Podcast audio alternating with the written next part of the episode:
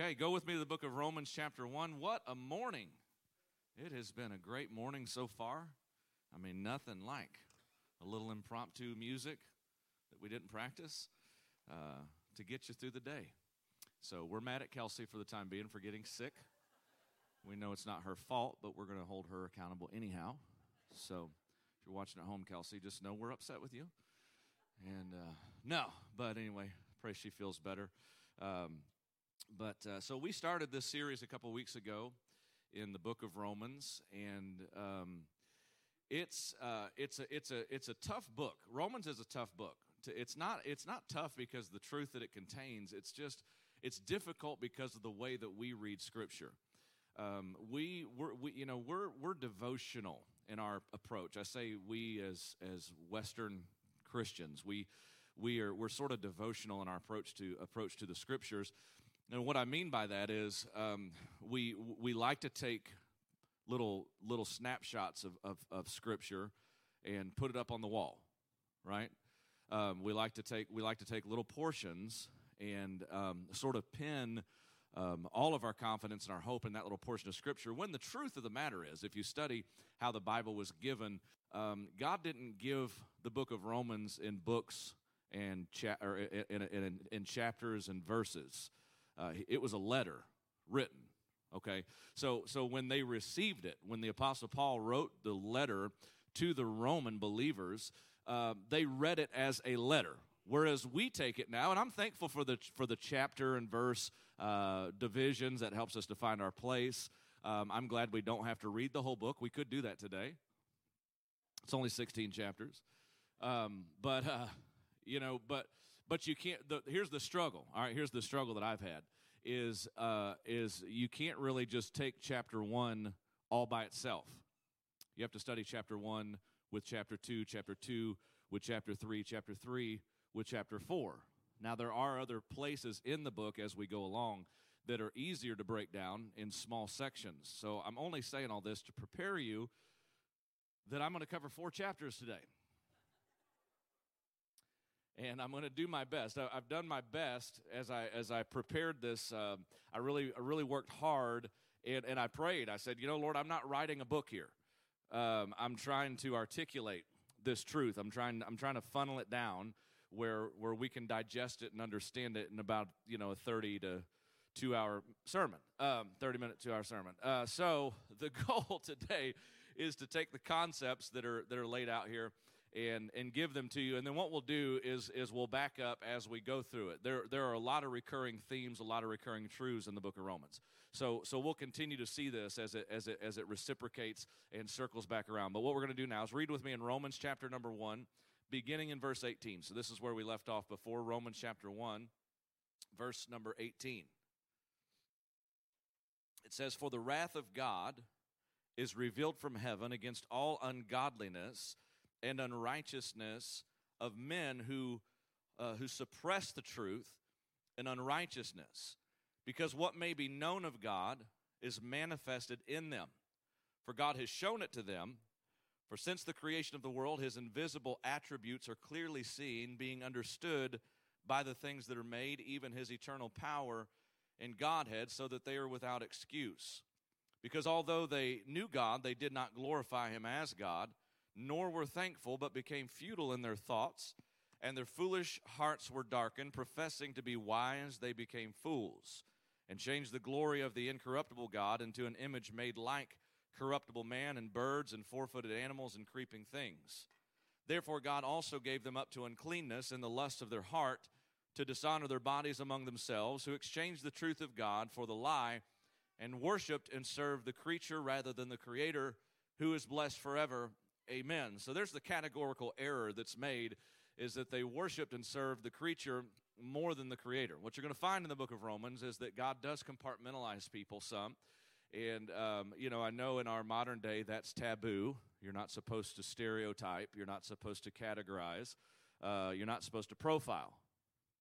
But it is fun. And it works sometimes, right? And, uh, you know, we do, I don't know if y'all know this okay? Just just prepare yourselves. But we live in a pretty soft society. I don't know if y'all know that. Everybody gets offended about everything. Well, in the scriptures, God does profile. God does put people in different categories. Now, what we're going to see is that none's better than the other. Not one's better than the other. But there are certain stereotypical attributes that apply to different cultures and different people types. And so he's, he's, he's compartmentalizing a group of people. We, uh, again, we, we tend to think um, strictly in the individual sense. We always, every, every time we read a verse, we apply it specifically to the individual. We think either of ourselves or someone else. That's, again, just generally how we sort of interpret things. But in the scriptures, you'll find, especially here in the book of Romans, God does draw lines of division. And so, right here in chapter one, he's, he's referring, the, the pronoun is they. So, he's referring to them, uh, this sort of this group of people who have made a categorical mistake they have held the truth of God in unrighteousness. They had a certain level of knowledge of God, but they rejected that knowledge. And then it says here in this in this verse we read just a moment ago that they they worshiped and served the creature rather than the creator who's blessed forever. And we still tend to do that.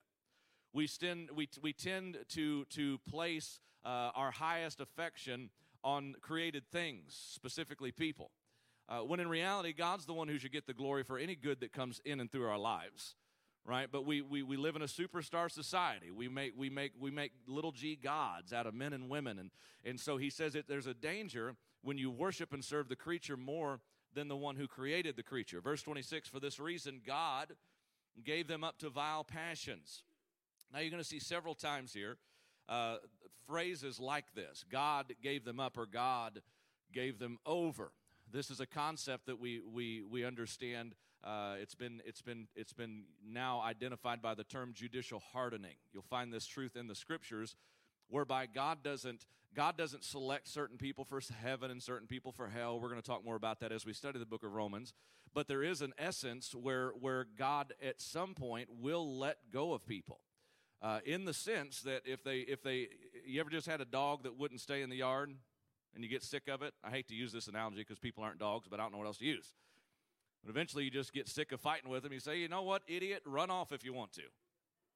We, we had that happen a while back. We, I can't tell the story about that dog because I always get mad thinking about it. But we had an old mutt dog that we adopted years ago, and it was just, it was the worst thing you ever met in your life. Crooked tooth, just ugly. I had compassion on this dumb dog and then regretted it every day. But, uh, that thing would just run off and run off. And finally, it ran off and didn't come back. And uh, I didn't cry a tear. I can promise you that. Didn't shed a tear. Matter of fact, I had bad dreams sometimes that every now and then I'd get up and see that dog walking up our driveway and go, God, no, please, why?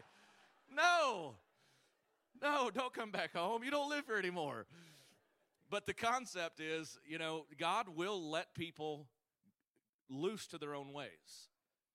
And, and, and if a person is obstinate and a group of people are obstinate long enough, God's grace and God's mercy is there, but God will God will let go and let them have their own way. Now the truth is for those of us who got saved perhaps later in life, myself getting saved at 19 years old wasn't that late in life, but but I'd lived enough life that I realize in hindsight now there were times that God just let me have my way. I can look back and see when the Lord was dealing with me. I can look back and see when God was really upsetting my course because I was pretty hell bent on doing my own thing. I can see where God got in my way at different times and tried to restrain me and tried to tried to really warn me not to go down that path. But the more I fought and the more I pressed through that, the more God just sort of said, "Okay, you have to learn this lesson the hard way." And so that's a concept that we'll look at throughout the book of Romans known as judicial hardening, meaning that God will sometimes just let go of the leash and say, All right, you want it? Go after it. Now, notice this. Again, you're going to notice this statement, verse 26. For this reason, God gave them up to vile passions, for even uh, women exchanged the natural use for that which is against nature. Likewise, also the men leaving the natural use of the woman, burned in their lust for one another, men with men committing what is shameful, and receiving in themselves the penalty of their errors which was due. And even as they did not like to retain God in their knowledge, here's another reference to this God gave them over to a debased mind to do those things which are not fitting, being filled with all unrighteousness, sexual immorality, wickedness. Man, these people are bad, aren't they? Covetousness, maliciousness, full of envy, murder. There's a bad guy. Strife, deceit, not so bad I'm just trying to compartmentalize the way we do. Okay? evil mindedness, thinking bad thoughts. There are whisperers, that's not a big deal. Backbiters, probably not a big deal. Haters of God, that's a bad one. Violent, that depends. Proud, boasters, inventors of evil things, disobedient to parents, undiscerning, untrustworthy. I start to sound like church folk. Hold on. No, we're talking about sinners, guys. Stay with me here. Unloving, unforgiving, unmerciful, who knowing the righteous judgment of God, that those who practice such things are deserving of death, not only do the same, but also approve of those who practice them. Now, we're going to continue our little mini series titled Creating a Gospel Centric Culture, but we're going to shift gears just a bit. We're going to dig a little bit deeper into the doctrinal and theological aspects of Romans today. So stay with me. We're going to cover four chapters. I promise it'll be worth your time today. All right? Let's pray. Father, thank you for this opportunity to share the truth of your word. I pray that you'd give me clarity of thought. I pray that you'd grant me the wisdom to speak this truth in a way that's comprehensive, in a way that we can understand it. Lord, I pray that you would uh, remove any confusion from our minds. The enemy would love to keep us bound up in confusion and misunderstanding. I pray that we would have clear understanding today of these truths and these concepts for your by your grace and for your glory we ask it in Jesus name. Amen. Have you ever wondered why God saved you and not a million other people like you? You ever thought about that? Out of all the people in the world, why you? Why me? Out of all the people, and if I were just to put this in my own context, of all the people that I partied with, of all the people that I did crazy things with, with all the, uh, of all the people that I did drugs with and, and got blasted out of my mind with and did stupid, I'm talking about stupid stuff. When, when we look back on those situations in life, again, if you got saved later in life, if you lived a little bit of a wild life at some point, and you look back, do you ever think to yourself, how did I come out of that nonsense and they didn't? How is it that God got a hold of my heart, that God saved me, that God delivered me from it? And I and I look back and there are still people that I love dearly that are still there and they're still stuck in it and they didn't make it out and they didn't survive it. Why me? Why you? That's the bigger question sort of figure out why Jesus loves me. It's all these other people. It doesn't make a lot of sense. But, you know, the reality is when we, and I've talked about how, how simple the gospel is and also how complicated the gospel is. This is where it gets complicated. It's simple in the ABC part, right? ABC, Jesus loves me, He died for me. If we call on Him, trust in Him, He'll save us. That's easy. That's the stuff Jesus said that a child could understand. That's the stuff that Jesus said to grown folk. You have to come with the faith of a child, just simply believing in the, in the free gift that's given to us through the sacrifice of Christ on the cross. But here's where it gets complicated. What makes me any different? What makes you any different? Why are you here today? Now, I don't know how you think. I don't believe God's up in heaven pulling all the strings and moving all the pieces at all times, but at the same time, you are here because of the grace of God. You're here because of God's goodness and His mercy. And it's so why you? Why me? And, and then we get to Romans chapter 1 and we read about those people. Right? Y'all know who I'm talking about. Those sinful, evil people who do all that sinful, wicked stuff that you and I would never dream of. Those people, right? We see them and realize, man, I'm not like they are. I might have I might have broke some laws and I may have bent some rules, but I'm not like this Romans chapter 1 crowd. But this is why I said you can't just read it in snapshot segments. Because as soon as we flip to chapter 2, verse number 1, look what Paul says next. He says, You may think that you can condemn such people but you are just as bad. I don't think I like Paul anymore. I really was feeling self righteous part of the way through Romans 1. Weren't you? Oh, stop. Two or three of you being honest. Oh, yeah, the rest of you going, no, I would never think such things. I was feeling pretty good. About halfway through the last part, of Romans 1. And then chapter 2, verse 1, he says, You think you can condemn these kind of people, but you're just as bad, and you have no excuse. He says, When you say they are wicked and should be punished, you're condemning yourself. For you who judge others do these very same things. We know that God, in His justice, will punish anyone who does such things. Since you judge others for doing these things, why do you think you can avoid God's judgment when you do the same things? Don't you see how wonderfully kind, tolerant, and patient God is with you? Does this mean nothing to you? Can't you see that His kindness is intended to turn you from your sin? So while we're thinking about those people, and y'all know who you're thinking about, I ain't, but you are. Paul said, You're just as bad. You are just as bad. So, so drop the stones that are in your hand that you're about to throw in judgment and realize the only person you ought to be looking at in this in this context is you. You are just as bad. Now now here's where we're going with this. I told you that we have to build this uh, each chapter upon chapter. And so i want to say first and foremost that there is a case being built here. How many of y'all ever caught a case? All right some of you, again, why are y'all acting so self righteous today? Some of you had to get permission to leave your house to be here, and you're acting all holy.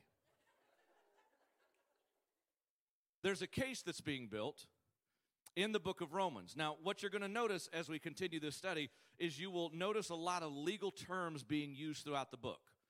A lot of legal terms that you're going to need to become familiar with. Terms like justification, terms like propitiation, terms like imputation. We're going to look at these today terms like redemption. You need to become familiar, and I'll define these terms as we go along. But there are a lot of judicial terms that are being used throughout the book of Romans. So, first, I want you to notice the case that's being made. It's a case against self righteousness.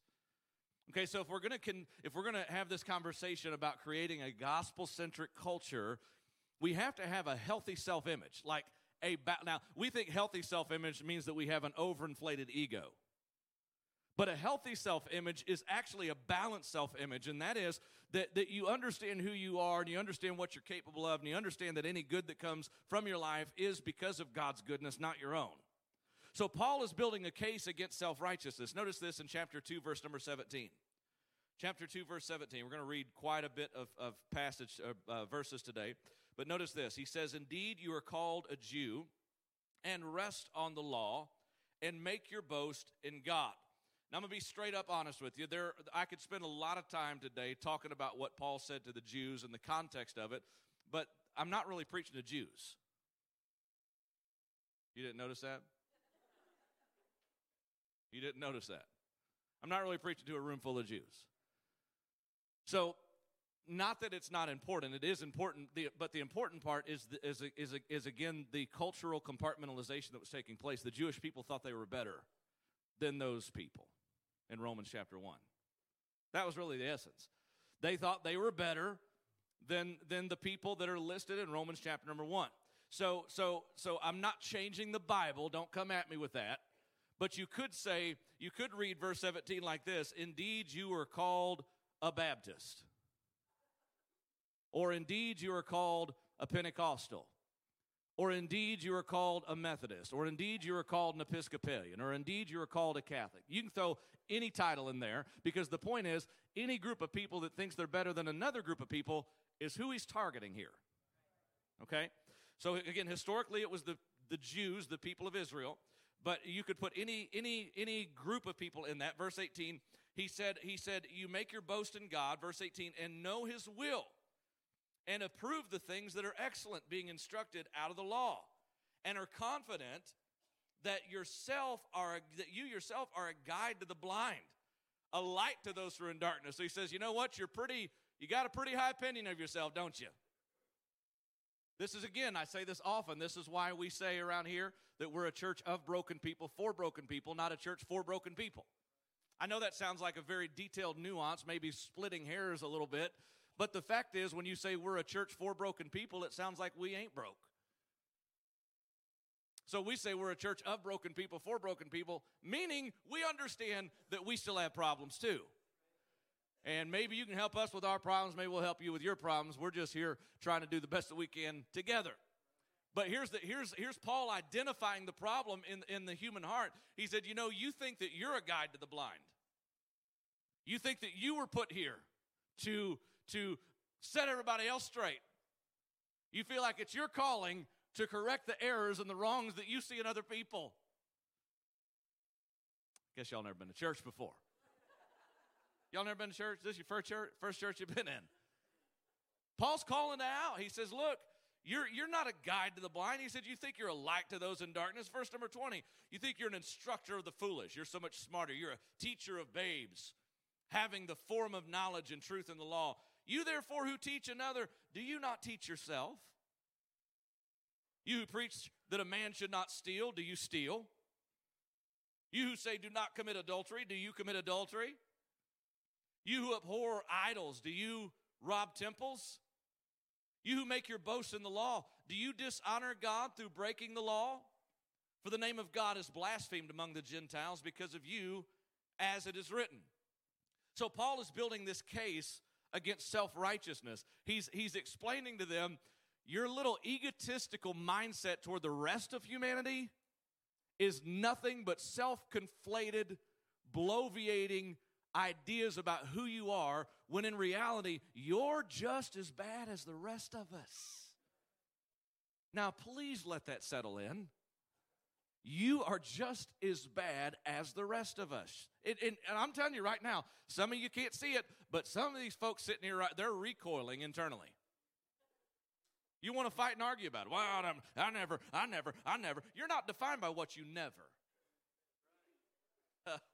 Did you know that? We think, we think, we think omission equals righteousness. Well, I never killed nobody. Whoa. Wow. Golly, you take the platform. Jeez Louise, didn't know we were in the presence of such a saint. You never committed murder. That's amazing. That's amazing. Well, I've been faithful to my wife. Only, well, good. You should be. But that doesn't make you better than somebody who hasn't been. I know it hurts. These are painful truths. I feel your soul crying out from your body. But he's making a case against self righteousness. He's tearing down their, their self image. He says, You are not any better. I don't care if you're a Jew, a Gentile, black or white, Baptist, Pentecostal, Methodist. I don't care what your pedigree is. You're no better. You're no better. All the Baptists, I'm sorry. I, I take that back. You are. You're the, you're the bride. You know, you're all, you're all getting it to sit at the most prominent seats in heaven. I'm sorry. I forgot. Y'all have heard that joke. I hate telling jokes that I've told before. I take a certain bit of, you know, pride in telling new jokes. But here we go. Y'all heard the joke about the, the guy that died and went to heaven. St. Peter's always there at the pearly gates. Y'all know how this goes, right? It's not in the Bible, but it's in every joke. So stay with me. Guy gets to heaven, St. Peter's there, welcomes him through the gate. Again, this is a completely unbiblical joke, so please don't quote me on this. But old Simon Peter's walking this guy around heaven and showing him all the splendor and the beauty, the golden streets, the gates of pearl, the mansions over yonder, and all that stuff, right? Well, as he begins to walk by the throne area where Jesus is seated, the guy notices that there are different groups of people sort of blocked out. And he said, Man, what's up with this? He noticed this real subdued crowd over there on one side, and he said, Who, well, who's that crowd? And Simon Peter said, Well, those are, you know, they're the Methodists. They're a little more quiet and methodical. Get it? Whew, tough crowd today. a little more quiet, methodical. They're over there in that group. And then he said, well, who's this group? And he notices this group, you know, they're they're going through a bunch of stuff and standing up. Somebody's telling when to stand, when to sit, when to stand, when to sit. He said, who's that? He goes, well, those are the Lutherans and the Catholics. They're sort of, you know, they're over there. You never know. There might be some Lutherans and Catholics in heaven. I can't be sure. Okay? But anyway, stay with the joke, people. And he said, over there, you know, there's this wild and crazy crowd, people running around, flipping cartwheels, screaming and hollering. He said, Who's that? He goes, Do you even have to ask? It's the Pentecostal crowd. And way, way over in a corner by themselves was this group of very refined people sitting together. And he said, Well, who's that over there? Why are they by themselves? He said, Hey, be quiet. He said, That's the Baptists. They think they're the only ones here. That's a good joke, whether you like it or not. So he's making a case. How many y'all heard that before? Ah, few of you. See, shoot. I can't claim that as my own. Anyway, so he makes a case against self righteousness. Notice this. Number two, he's building a case against sin. Look in chapter 3, verse number 5. Romans chapter 3, verse 5. He says, But if our unrighteousness demonstrates the righteousness of God, what shall we say? Is God unjust who inflicts wrath? I speak as a man. Certainly not, for then how will God judge the world? For if the truth of God has increased through my lie to his glory, why am I also still judged as a sinner? And why not say, Let us do evil that good may come? As we are slanderously reported, and as some affirm that we say, their condemnation is just. So Paul, Paul here, you know, Paul got, a, got accused of a lot of things. He was, he was a highly controversial preacher.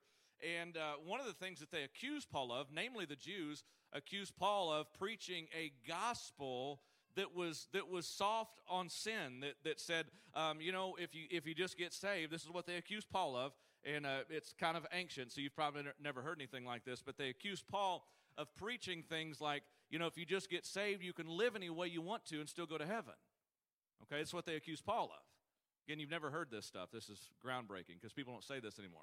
But they accuse Paul of saying, if, if we're saved by grace and kept by grace as you preach, Paul, well, then why wouldn't people just keep sinning? Why wouldn't people just continue living in, in wickedness after all? And this was, this was the accusation. This was sort of the, the sly accusation that they made against Paul. Eh, they said, you know, uh, well, if, if, my, if my unrighteousness accentuates the grace of God, then I guess I should continue living unrighteously. If if my evil makes God's grace abound, then I guess I should continue in my in my evil ways. And Paul said, This is actually what they're saying about me.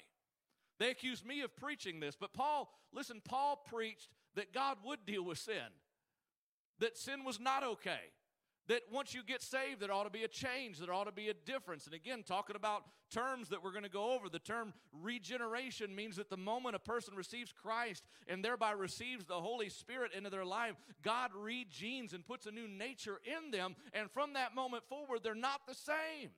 That doesn't mean you can no longer sin. That doesn't mean you'll no longer make mistakes. It absolutely, however, means that the presence of God will never leave you and you will always be dealt with and convicted by the Holy Spirit when, as a believer, you do things you shouldn't do. Now, I've lived this firsthand for 23 years. I don't get by with anything. Right? The Bible says, Whom the Lord loves, he chastens and scourges every son whom he receives. That means God will give you a whooping if you're his child. A good parent is not going to let their kids continue doing something that is harmful and dangerous and degrading to their character without saying something to them. And God, the Bible says, will deal with us as His own sons and daughters once we trust in Christ as Savior. So Paul said, Look, I'm building a case against sin. This message of the gospel does not mean that you can live any way you please. This message of the gospel doesn't give you an excuse to continue living wickedly and ungodly. So Paul's building a case against sin. Thirdly, I want to say that Paul is building a case. I know this is a broad statement, but he's building a case against civilization. Now, look in verse number 9 of chapter 3. What then? He says, Are we better than they? Remember these compartments? So he built he built this he built this categorical this area these people in Romans chapter 1 those people as we'll refer to them okay those people those people who aren't like us, their sin looks different than our sin does. He said, uh, he said, Are we better than them? Not at all. For we have previously charged both Jews and Greeks that they are all under sin. Verse 10, as it is written. Now, now soak this up. As it is written, there is none righteous.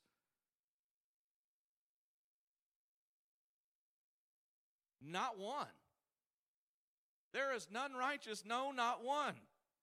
There is none who understands. There is none who seeks after God. They have all turned aside. They have together become unprofitable. There is none who does good, no, not one. Their throat is an open tomb. With their tongues they have practiced deceit. The poison of asps is under their lips. You got to be careful how you say that word.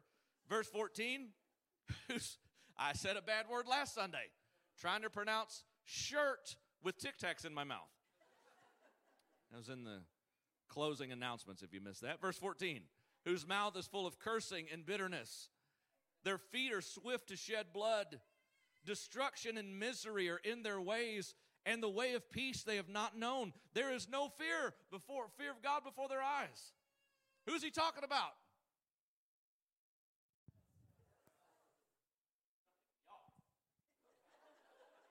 Oh, all y'all.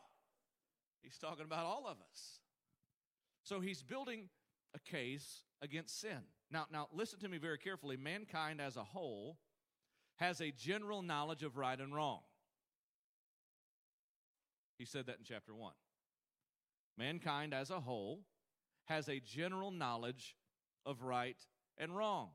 Choosing to concede to that knowledge is, in fact, the a- actual issue between morality and immorality in general.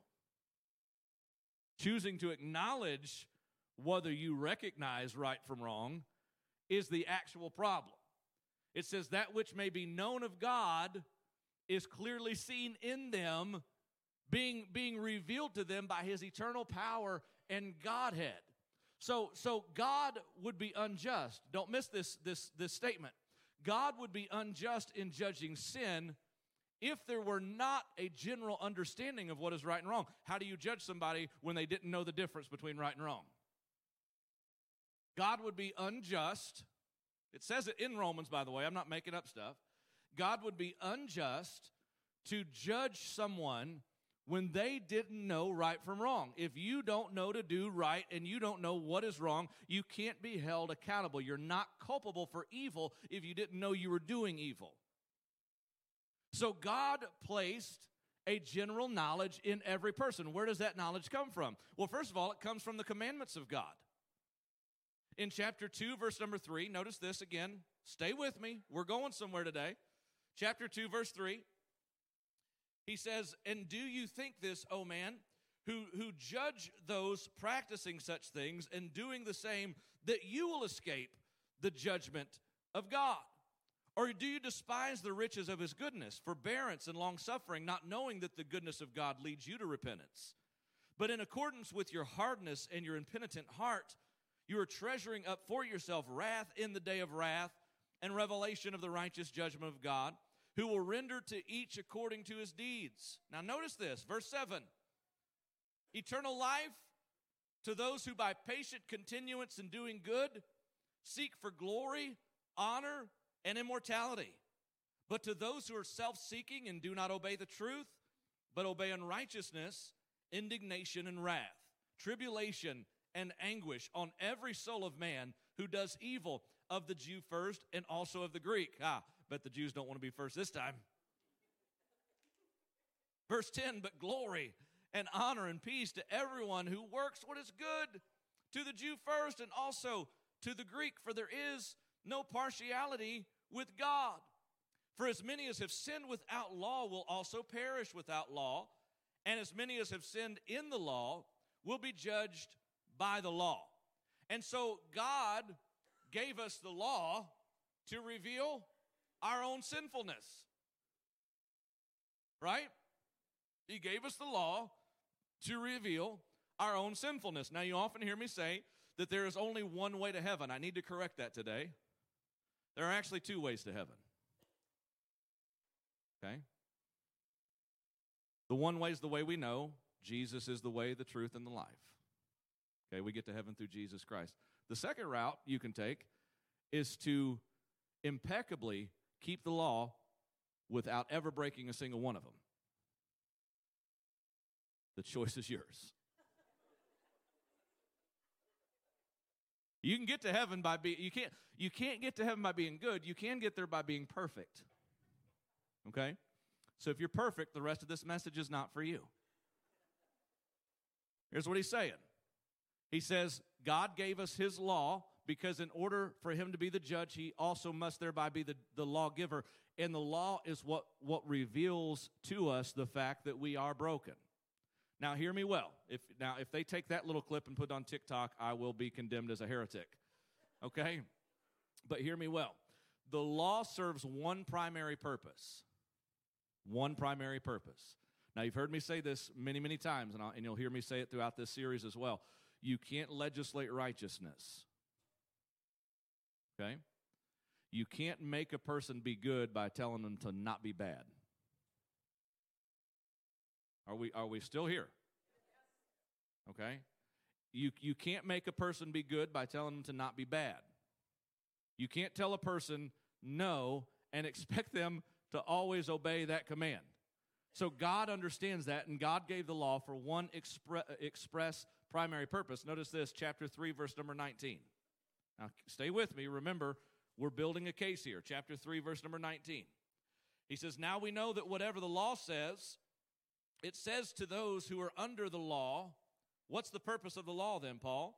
He says the purpose of the law is that every mouth may be stopped and all the world may become guilty before God. Now, so those of you who think you're going to make it that second route by keeping the law perfectly, I have really, really bad news for you. We already read it. There is none righteous, no, not one. All have sinned and come short of the glory of God. The law was given to reveal the fact that we are all unrighteous, that we're all broken, that we've all made mistakes, that we've all messed up by omission and by commission. We are sinful. We are sinfully flawed, sinfully broken. And so God gave the law as the spiritual MRI to reveal the deep, dark crevices of our heart so that we could see ourselves for who we are and see the need that we have for a Redeemer to step into our lives and deliver us from ourselves because the worst thing God can do, according to chapter 1, is to let us have our ways. So this case is building. We get this knowledge of God from the commandments. We know that whatever the law says, it says that to those who are under it, so that every mouth may be stopped. But what about those who don't have the law? He's writing to the Jews. What about those? What about our Gentile ancestors who didn't have the law like the Jews had? Well, the second thing he says that will reveal the knowledge of God is what we call the conscience. If you notice in chapter 2, verse number 12, Romans chapter 2, verse 12, he says, For as many as have sinned without law will also perish without law, and as many as have sinned in the law will be judged by the law, for not the hearers of the law are just in the sight of God, but the doers of the law will be justified. So he said, You're not, you're not justified because you have the law. You're not justified because you have the Bible. Did you know that? You're not justified because you hold truth. Remember that conversation we had last week? A lot of people have so much truth, they forgot about the more important things love, mercy, grace, forgiveness. He said, Don't think that you're right with God just because you have the truth. He says, Where it's the doers of the law that will be justified. Verse 14 For when the Gentiles who do not have the law do by nature the things in the law, these, although not having the law, are a law to themselves who show the work of, of the law written in their hearts, their conscience also bearing witness, and between themselves their thoughts accusing or else excusing them in the day when God will judge the secrets of men by Jesus Christ according to my gospel. And so there's a lot of truth here that we don't have time to cover, but the primary concept that's being given is that even a person who doesn't particularly have the law of God has a conscience. Every human being has a conscience. And so we notice, first of all, the power of the conscience. According to verses 14 and 15, the conscience is the handwriting of God on the human heart. Everybody has it. Universally. God wrote his law, God wrote the difference between right and wrong. Now, they may not know thou shalt not. They may not know all the breakdown of the law. They may not understand the judicial aspect and the Levitical priesthood of, of the Old Testament. They might, they, look, they're not going to understand all those details, but, but just the general concept that there's good and there's bad. There's, there's, there's light and there's darkness. There's right and there's wrong. That concept is written on every human heart. And so the conscience itself, even a person who, who's never heard the gospel, even a person that's never read the book of Genesis, even a person that doesn't understand the things that you and I understand, have a general knowledge of right and wrong. And that knowledge leads them to a point of, of, of either acceptance or rejection where they realize, I'm not sufficient on my own. There's something missing in my heart. There's something broken inside of me. There's a piece that's, that, that's supposed to belong that I can't seem to find, and it will give them general direction toward God. It doesn't matter who they are, where they're from. The conscience is powerful because God wrote that knowledge in their hearts. But the problem with the conscience is that it is flawed. The conscience is broken just like the rest of humanity. Notice what Paul says here he says that their, that, their, that their conscience bears witness between themselves, their thoughts, accusing or else excusing them. So the problem with the conscience is it either accuses or makes excuses. We're good at this. I'm really good at making excuses. Really good at it. I can come up with some valid stuff. Right? Why'd you do that? Well, if you want to know, I got a very good reason. So he said the problem with the conscience is that is that the conscience is broken, it's flawed. It will either it will either accuse you. Now think about this, you can't apply this to yourself.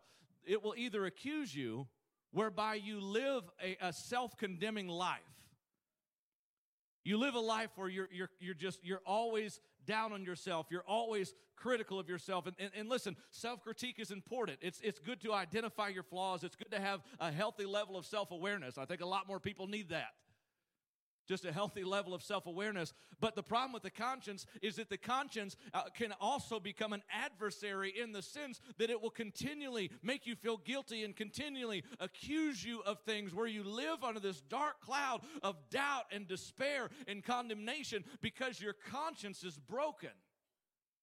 And even though perhaps even as a Christian you've received Christ and you've received forgiveness, you haven't forgiven yourself because you're self condemning continually and you won't let go of what Jesus has forgiven. The conscience is condemning, it's accusing you.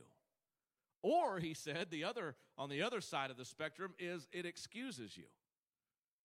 You learn, you learn very well how to make excuses for bad behavior. You learn very quickly how to, how to excuse yourself when you do something wrong. Well, I did that because you did this. Everybody loves those kind of apologies. How about this one? I'm sorry you felt that way.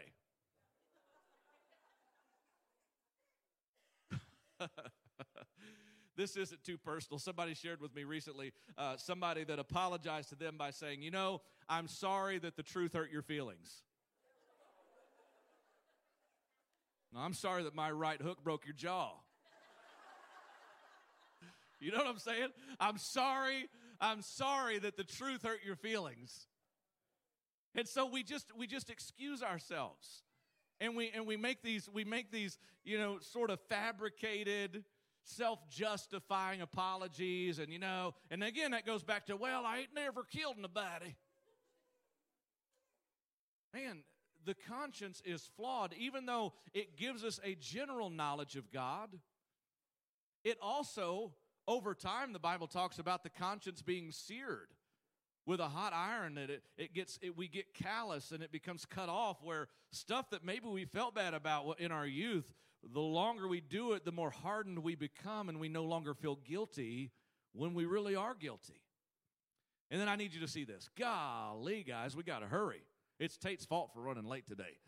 Second thing, I only have two points. Second point is this: not only is not only uh, is there a case being built, but I want you to see number two that there's a concept being established. Now, this is important because con- there's a concept that is being solidified in the early parts of the book, the early chapters of the book of Romans that will that will continue throughout. Now, I don't know how you learn, how you how you obtain knowledge, but I'm I'm, I'm what they call a concept learner. You know what that means?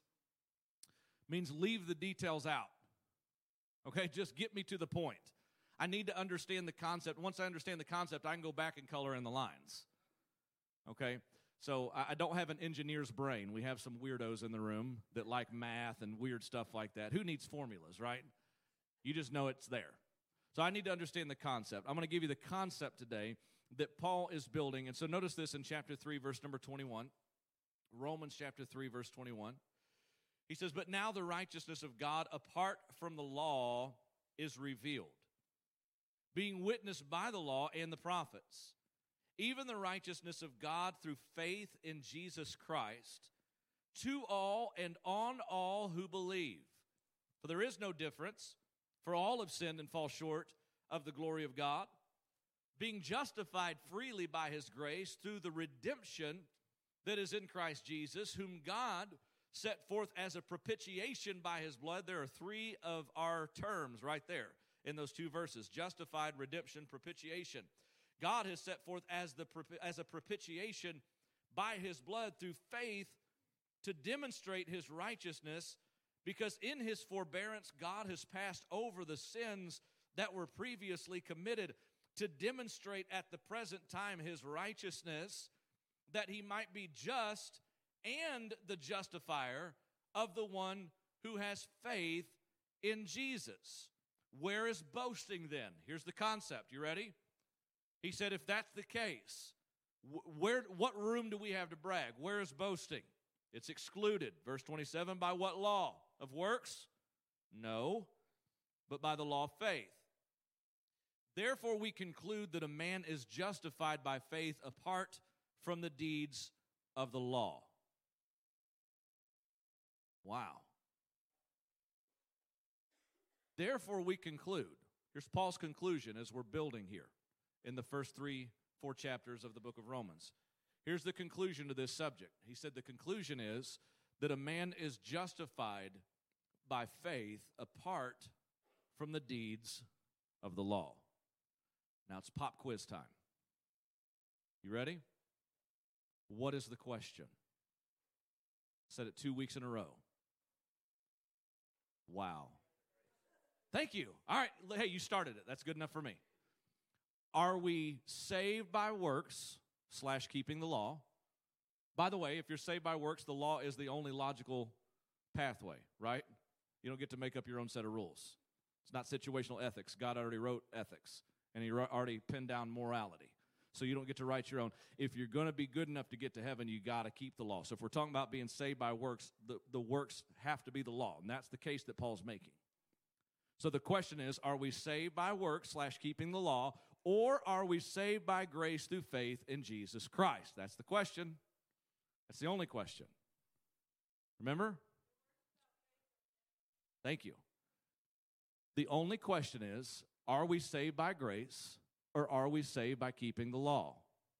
That's it. It's not how religious are you. It's not how many times you've been baptized. It's not are you are you good enough? You're not good enough. I'm not good enough. Are we saved by works or are we saved by the law? Right? It's the only question. Y'all want me to answer her question? I mean, it's not the right place and time, but I can. James says faith without works is dead. Right? He says if a man says he has faith and doesn't have works, can faith save him? The answer is no. Because faith didn't die for you on a cross, Jesus did. You're saved by grace through faith. Faith is the vehicle that carries you to the foot of the Nazarene, where you believe in Him and are born again. And when you're born again, you're regenerated and given a new nature. And so Jesus changes you internally. So the only question is are we saved by keeping the law, or are we saved by grace through faith in Jesus Christ? We're going to answer that real quick. So here's the example that Paul gives us. Notice this in, Romans chapter 4, verse number 1. Romans chapter 4, verse 1. He says, What then shall we say that Abraham our father has found according to the flesh? For if Abraham was justified by works, he has something to boast about. You remember the concept that was established. He said, if we're, if we're justified by Christ, where's boasting? What do we have to brag about? Well, we don't. He said, Where's boasting then? He said, If Abraham, verse 2, is justified by works, he then has something to boast about, but not before God. For what does the scripture say? Abraham believed God, and it was accounted to him for righteousness. Now, to him who works, the wages are not counted as grace, but as debt. So he says, Abraham, this is Genesis chapter 15, verse number 6, by the way, that's being quoted. Abraham believed God, and it was counted to him for righteousness. Now, Abraham, it's important to note, lived before the law. Did y'all know that? Chronologically, Abraham comes before Moses. The law came by Moses. Abraham lived before the law. Now, watch this. This is a beautiful truth that's laid out. Verse number 19. He says, talking, speaking of Abraham still, he says, and not being weak in faith, he did not consider his own body already dead since he was about a 100 years old, and the deadness of Sarah's womb. He did not waver at the promise of God through unbelief. Now, what's this talking about? It's, it's referring to the story in Genesis where God told Abraham that him and Sarah would have a son in their old age. Abraham was 100, Sarah was 90. I don't know if you've studied much about how the world works, but that's not generally, that's not normal for a 100 year old man to impregnate a 90 year old woman. Okay? But here's what it says about Abraham it says that when God gave Abraham that promise, he did not waver at the promise through unbelief. Verse 20, but was strengthened in faith, giving glory to God, and being fully convinced that what he had promised, he was able to perform, and therefore it was accounted to him for righteousness. Now, notice this. I mean, isn't Abraham's faith amazing? It's incredible. Abraham's faith is so amazing, so incredible that when he believed God, he never once wavered, he never once doubted, he never even had this moment where his faith sort of had a hiccup and he got his eyes off of God. That never happened, never with Abraham did it. Well, there was that one time with Hagar. You remember his, his wife's handmaid, her house helper? That she said, you know, I guess maybe what the Lord meant was he wanted you to impregnate. Hagar and Abraham argued and argued.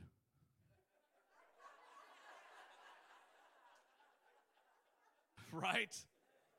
Oh, now, honey, shucks, I couldn't do that. Oh, you know I'm committed to you, baby. No, he he got Hagar pregnant. They had a son named Ishmael. Remember when Sarah heard the angel talking to Abraham.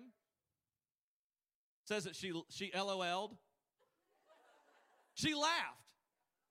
Abraham and Sarah were given this mighty promise from God, but Sarah laughed at it. Abraham wavered so much that he took he took matters into his own hands, and I'm speaking very cautiously here. But he took matters into his own hands and and and, and through carnal pragmatism, he thought, you know what? I know what God actually meant. He didn't mean Sarah, he meant Hagar. And, and, and, but, but look, here's the point. Here's the point.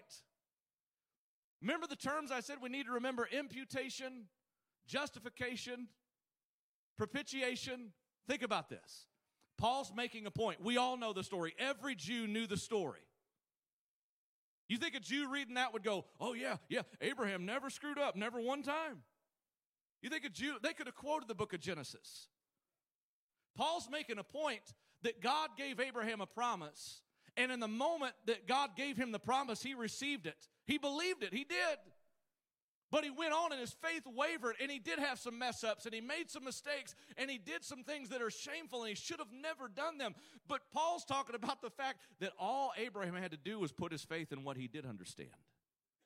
And in that moment, in that covenant moment between God and Abraham, Abraham did believe, and God counted it to him for righteousness.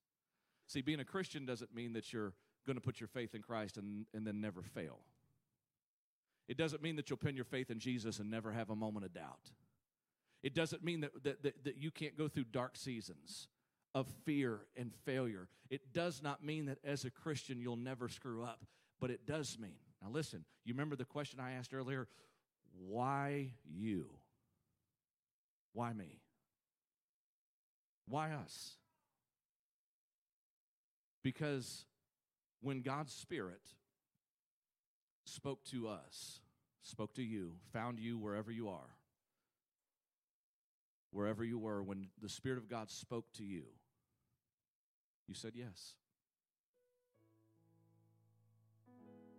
You said yes. Now, it may have, may have taken 15 different times for God's Spirit to knock on your door. It may have taken a lot of letting go and a lot of disaster and destruction come into your life. It might have taken a lot of times for you to walk through the school, the hallways of the school of hard knocks. It might have taken a lot of that. But there was a point in time when the Spirit of God spoke to your heart and dealt with you that you said yes. This is why Jesus said things like John 6, verse number 44 No man can come to me except the Father who has sent me draw him. There comes a point in every person's life when the Spirit of God will specifically draw you and deal with you. We call this, the old timers used to call this Holy Ghost conviction, when the Holy Spirit would work in a person's heart and convince you of your need for Jesus Christ. The difference between us and them, humanly speaking, nothing. We're all sinful, we're all broken, we all make mistakes. But the difference is believing, trusting in the Lord Jesus as our Savior. And if you're here today and you've never done that, God's not expecting you to clean things up before you come to Him. You haven't fallen too far for God's grace to reach down. If you'll trust in Him and call on Him, He'll save you. He'll save you. He'll change your life from the inside out. Let's all stand. Our Heavenly Father, we come in Jesus' name.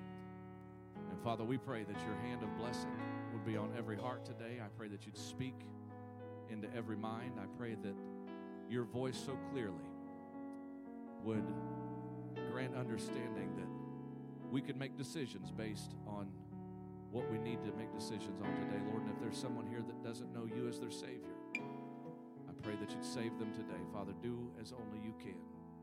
And we won't boast of anything we've done. We'll give you all the glory in Jesus' name. Amen.